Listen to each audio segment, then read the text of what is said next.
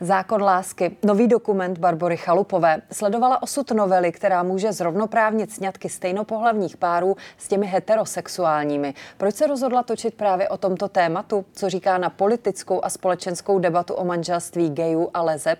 A zuří tu podle ní kulturní válka?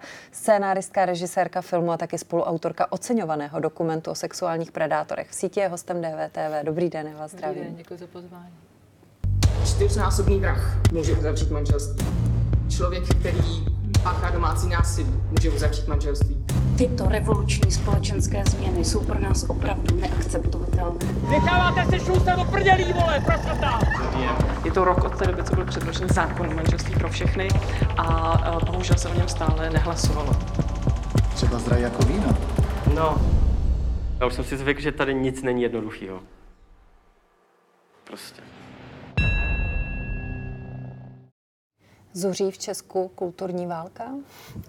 Tak možná podle některých médiích ano, ale já si zrovna myslím, že manželství pro stejnopohlavní páry bych do toho, uh, toho pytle netahala. Myslím si, že to je velmi konzervativní uh, vlastně hodnota instituce a to, že vlastně stát uh, by podporoval uh, vlastně rodiny, které by měly větší jistoty, tak to si myslím, že by vedlo jenom k větší spokojenosti a ne k válce.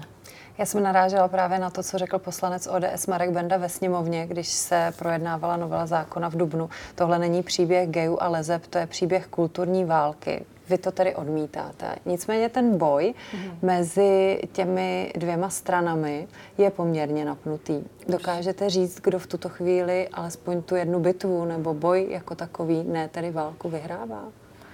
V momentální chvíli nikdo, a to asi kvůli alibismu eh, poslanců ve sněmovně, kteří vlastně zákon, eh, tu novelu zákona o stejnopohlavních manželství i tu druhou vlastně opoziční eh, návrh, kdy by do ústavy bylo začleněná vlastně definice, že manželství se rovná muž a žena, tak vlastně uh, čekali přes, tuším, přes tisíc dnů, než... než 1052. 1052 dnů, uh, než, uh, než došlo vlastně k hlasování v první čtení.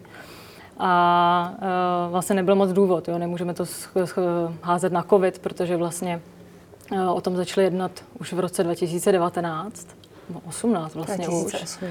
A, takže uh, sice tato sněmovna má prvenství v těch neschválených uh, vlastně nebo neodsouhlasených uh, zákonech, ale myslím si, že zrovna tento zákon mohli skutečně projednat a říct a rozhodnout se, jestli Česká republika prostě bude mít uh, uh, manželství prostě na páry nebo ne. Vy jste se sama k tomuto tématu zrovnoprávnění sňatku dostala tak, že vás oslovili dobrovolníci z iniciativy Jsme fair a žádali vás o podpis pod hmm. petici. Podepsala jste? Podepsala jsem ji, ale Vlastně jsem se zeptala, jaký je rozdíl mezi registrací, a registrovaným partnerstvím a manželstvím, protože jsem si myslela v té době, že to to samé, že se to jenom jinak jmenuje. A byla jsem velmi zasažena tím, že jsem vlastně ani sama nevěděla, že lidé v Česku tady nemají stejná práva a začala jsem se o tohleto téma vlastně hlouběji zajímat. A byl to vlastně nějaký prvotní impuls. To bylo tedy to, ta nevědomost o tom, že registrované partnerství nerovná se manželství. Ta vás přivedla k té myšlence věnovat se tomuto tématu ve svém filmu, ve svém dokumentu? Tak určitě ještě byly nějaké rešerše před tím, než jsem ten uh, dokument uh, začala natáčet.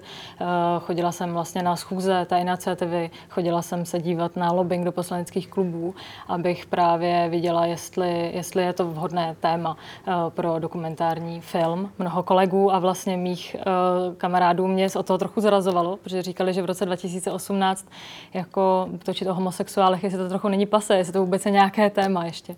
A co vás tedy přesvědčilo v tom, že to je téma, když vás vaše okolí od toho zrazovalo? Uh, no, že ta, vlastně ta diskuze byla velmi napjatá a viděla jsem, že vlastně na té politické scéně se budou jen tak těžko rozhodovat, protože se bojí o svá křesla a neví, jak vlastně na tom společnost je, jestli, jestli vlastně ten uh, zákon chce nebo ne, a spíše konzervativnější. A místo toho, aby se rozhodla, tak prostě vyčkávají a hodili to na další sněmovnu.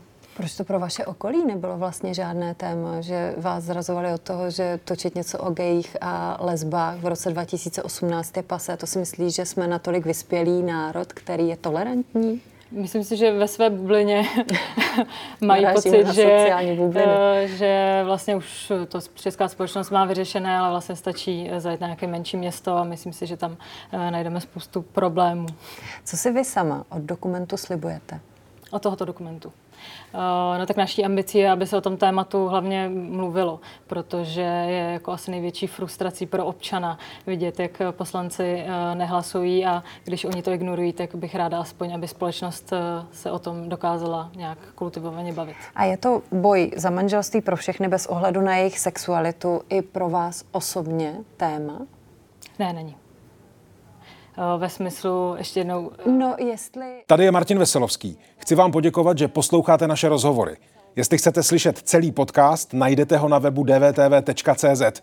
Tam nás můžete i podpořit a stát se členy DVTV Extra.